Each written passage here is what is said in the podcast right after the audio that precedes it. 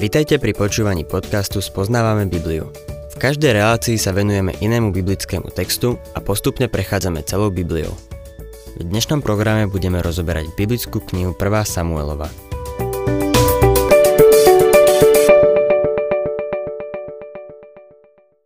Milí poslucháči, Elkanova žena Anna bola neplodná. Jej sokyňa Penina ju za to ponižovala a trápila. Anna sa modlila k Bohu a prosila ho, aby jej dal syna. Sľúbila mu, že ak jej dá syna, odovzdá ho Bohu a britva sa ho nedotkne. Boh sa k nej sklonil a dal jej syna Samuela.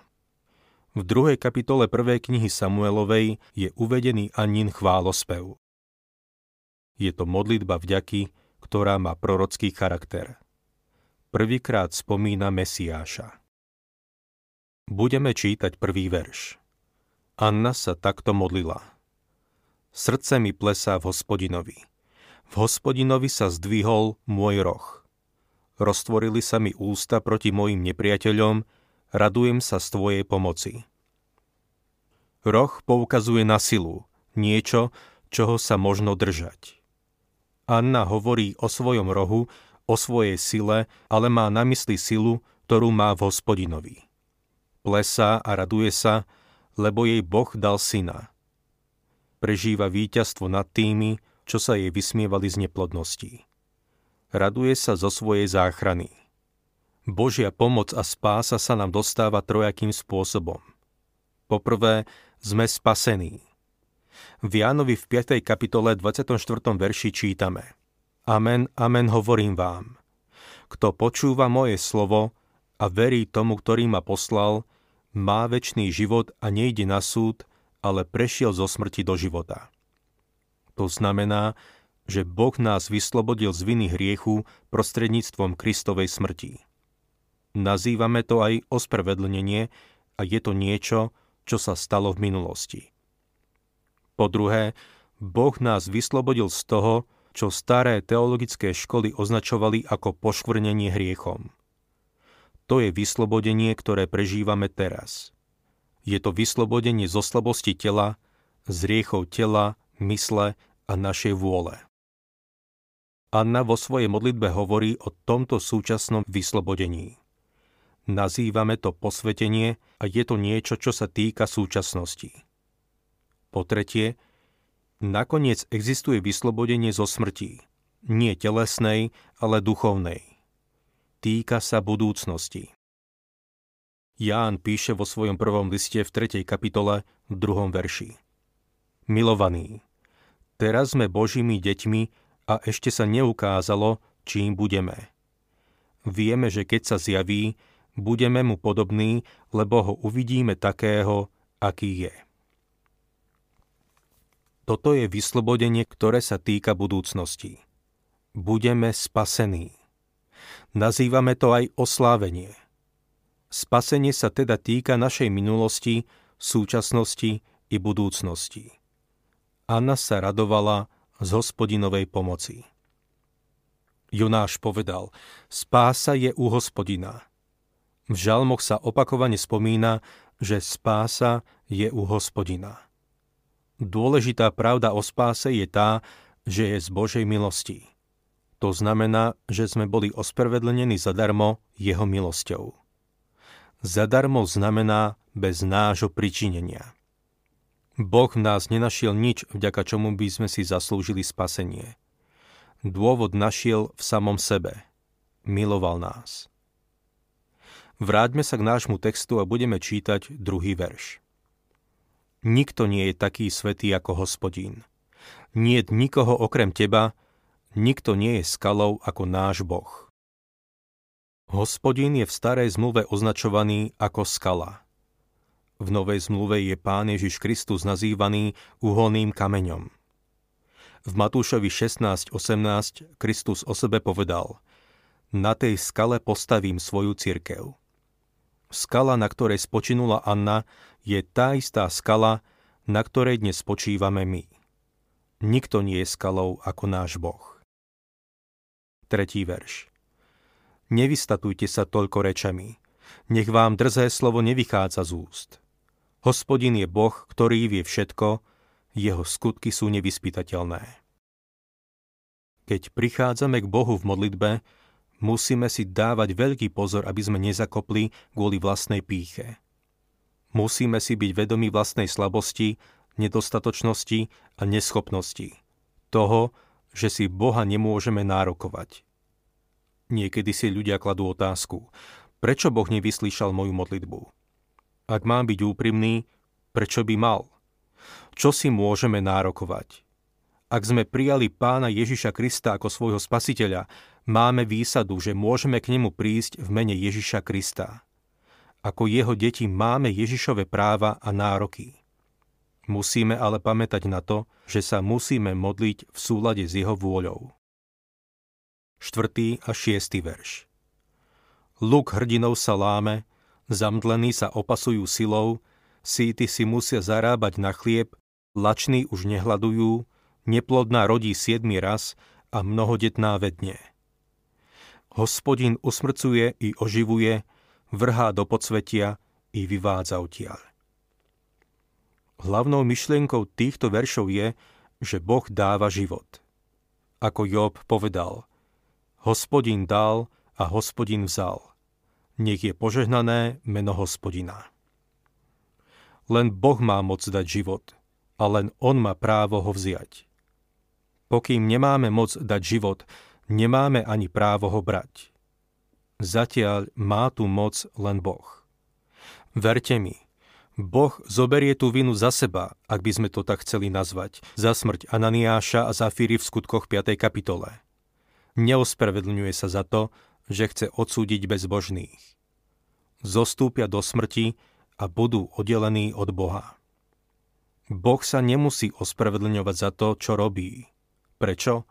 Lebo toto je jeho vesmír. My sme jeho stvorením. Riadi ten svet tak, ako chce. Prednedávnom som sa rozprával s jedným vysokoškolským študentom, ktorý prijal Krista ako svojho spasiteľa, no nebol ochotný prijať viacero vecí. Povedal som mu, ak sa ti nepáči, ako Boh vymyslel svoj plán spasenia a nepáči sa ti, čo robí, môžeš ísť niekde inde, vytvoriť si svoj vlastný svet podľa svojich pravidiel a riadiť si ho ako chceš. Ale pokým žiješ v Božom vesmíre, budeš sa musieť riadiť jeho pravidlami. Keď sme ochotní sa mu podriadiť a skloniť sa pred ním, požehná nás. A to je na tom to najúžasnejšie. Hospodin ochudobňuje i obohacuje, ponižuje i povyšuje. Tento verš nás privádza k otázke, ktorú si mnohí kladú. Prečo sú niektorí ľudia bohatí a iní chudobní? Nerozumiem, prečo Boh dopustil, aby niektorí žili v bohatstve a iní v chudobe. Niekedy mám pocit, že by som to bohatstvo vedel lepšie rozdeliť medzi ľudí ako on. Ale nenechal to na mňa. Je to jeho vec a jedného dňa nám to vysvetlí. Počkám si na jeho vysvetlenie, lebo viem, že má na to odpoveď. 8. a 9. verš Bedára dvíha z prachu, chudobného vyťahuje zo smetiska, aby ich posadil s kniežatami a dedične im udelil čestné miesto. Hospodinové sú totiž základy zeme, na ne položil svet. On chráni nohy svojich zbožných, no bezbožníci zahynú v tme. Človek nič nedokáže urobiť pre Boha vlastným snažením, mocou či silou. Len to, čo robíme v moci Ducha Svetého, sa bude počítať. Musíme sa naučiť byť na ňom závislí. 10. verš Protivníci hospodina sa dolámu, zahrmí na nich z neba. Hospodin bude súdiť končiny zeme.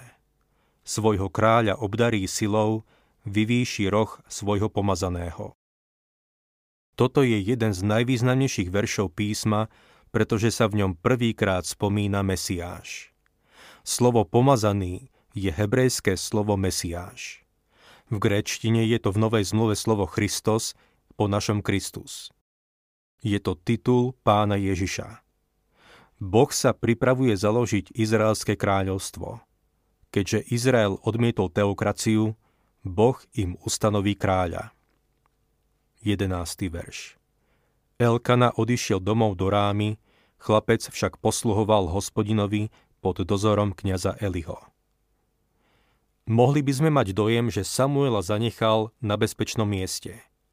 Svetostánok v tom čase žiaľ nebol takým miestom. 12. a 13. verš Eliho synovia boli ničomníci. Nedbali na hospodina a k ľudu sa nesprávali podľa kňažského poriadku.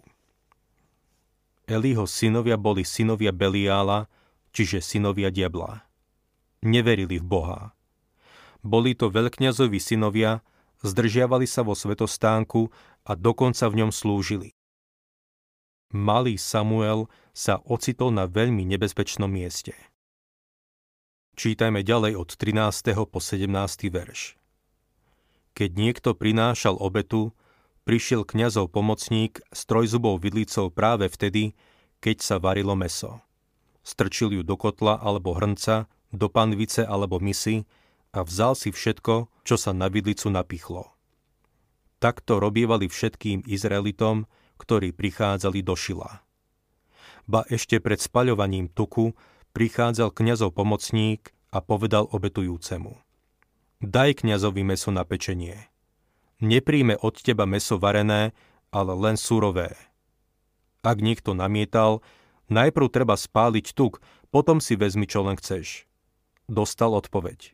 To nie. Daj hneď, inak si vezmem na silu. Hriech tých mládencov bol veľmi veľký pred hospodinom, lebo tí muži znevažovali hospodinové obetné dary. Kvôli ich správaniu sa veľa ľudí odvrátilo od Boha.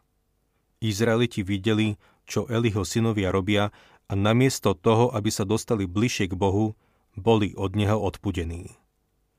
Musíme si dávať pozor, ako sa správame v cirkvi. Keď si zatvárame oči pred riechom v cirkvi a snažíme sa ho otutlať, ľudí tým len odpudíme od Boha. 18. a 19. verš Samuel konal službu pred hospodinom. Chlapec bol opásaný ľanovým efódom.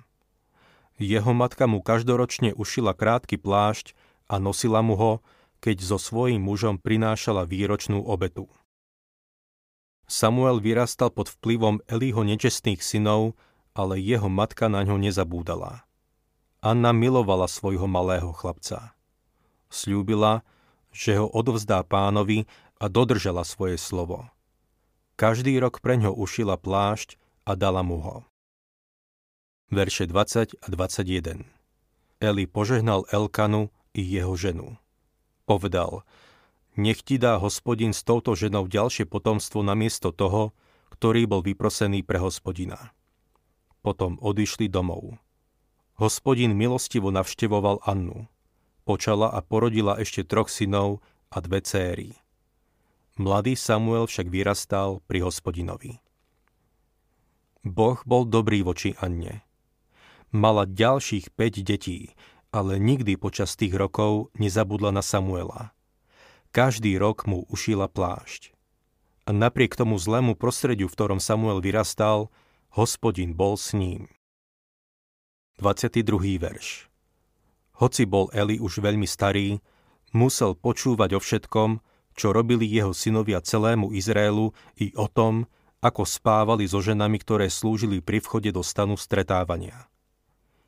Eli bol meký otec, ktorý si zatváral oči pred hriechmi svojich synov. Boli to naozaj nehorázne nemravní muži, ktorí spávali so ženami, ktoré slúžili pri vchode do svetostánku. Veľa ľudí dnes hovorí o novej morálke – a myslím si, že Eliho synovia by ich v tomto smere ešte tromfli. Nebolo to nič nové.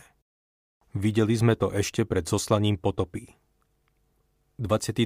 verš Dohováral im. Čo to vyčíňate? Od všetkého ľudu počúvam o vás same zlé veci. Správanie Eliho synov bolo v Izraeli škandálom a Eli im za to dal len jemne po prstoch. 24. verš. Prestaňte s tým, synovia moji. Nie je to dobrá správa, čo sa ako počúvam, šíri o vás medzi hospodinovým ľudom. Ľudia robili len to, čo videli na kňazoch. Eliho synovia zviedli Izraelitov na hriech. Eli namiesto toho, aby podnikol kroky na nápravu, ich len jemne napomenul. Bol skutočne meký. Verše 25 a 26 Keď sa niekto prehreší proti človeku, súdiť ho bude Boh, ale ak niekto zreší proti hospodinovi, kto sa ho zastane? Oni však neposlúchali svojho otca, preto sa hospodin rozhodol, že ich usmrtí. Mladý Samuel však rástol a bol obľúbený u hospodina aj u ľudí. Napriek tomuto zlému prostrediu Samuel rástol a bol obľúbený u hospodina i u ľudí. Patril Bohu a jeho matka ho podporovala svojim záujmom a modlitbou. Budeme vidieť, ako ho Boh použije. Verše 27 až 29 Raz prišiel Gelimu Boží muž a povedal mu – Takto vraví hospodín. Domu tvojho otca som sa zjavil, keď bol ešte v Egypte podaným v dome faraóna.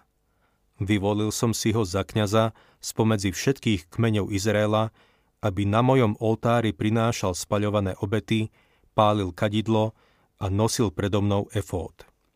Tvojej rodine som prenechal všetky ohňové obety Izraelitov. Prečo znevažujete moje obety s hostinou a pokrmové obety, ktoré som prikázal pre tento príbytok. Prečo si svojich synov vážiš viac než mňa a krmiš ich tým najlepším z každej obety môjho izraelského ľudu? Boh poslal Gelimu proroka, ktorý mu oznámil, že Boh s ním skončil ako s veľkňazom. Boh už nebude konať prostredníctvom kňaza.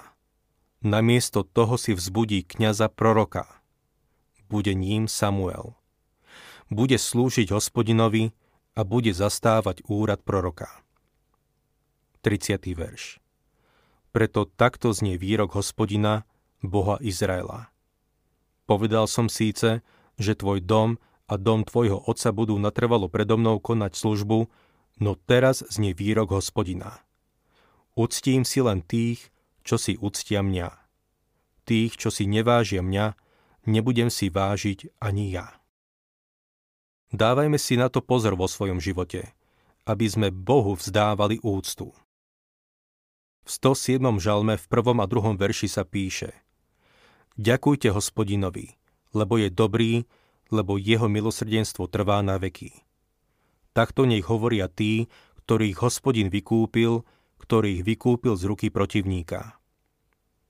Tí, ktorých hospodin vykúpil, by mu mali vzdávať česť. Čítajme v našom texte ďalej od 31. po 34. verš. Blíži sa čas, keď odseknem rameno tebe i tvojmu rodu, takže v tvojom rode nebude starca. Uvidíš trápenie, ktoré postihne príbytok pri všetkom dobrom, čo Boh urobí Izraelu. No v tvojom dome už starca nebude. Jedného ti však nevyhubím spred svojho oltára. Pripravím ťa o zrak a utrápim ti dušu. Všetci potomkovia tvojho rodu však zomrú v mužnom veku. Znamením ti bude to, čo postihne oboch tvojich synov, Chofnýho a Pinchása. Obaja zomrú v jeden deň. Všetky proroctvá uvedené v týchto veršoch sa naplnili. Ako budeme prechádzať Božím slovom, budeme vidieť, ako sa naplnili. Ustanovím si verného kňaza, ktorý bude konať podľa môjho srdca a zmýšľania. Dá mu trvalý dom, ustavične bude konať službu pred mojim pomazaným kráľom. O kom hovorí tento verš? O pánovi Ježišovi Kristovi. Anna vo svojej modlitbe spomenula kráľa, Mesiáša, ktorý príde. Hovoril o ňom už Mojžiš ako o prorokovi a teraz v 1. Samuelovej sa o ňom píše ako o kňazovi. Pán Ježiš Kristus je prorok, kňaz a kráľ. On jediný zastával všetky tieto úrady. Ak sa vám páči program Spoznávame Bibliu, budeme radi, ak ho odporúčite svojim známym a dáte like, alebo nás začnete sledovať na facebookovej stránke Spoznávame Bibliu. A ak vás niečo oslovilo alebo zaujalo, napíšte nám cez Facebook alebo na adresu spoznávame.bibliu zavinač gmail.com.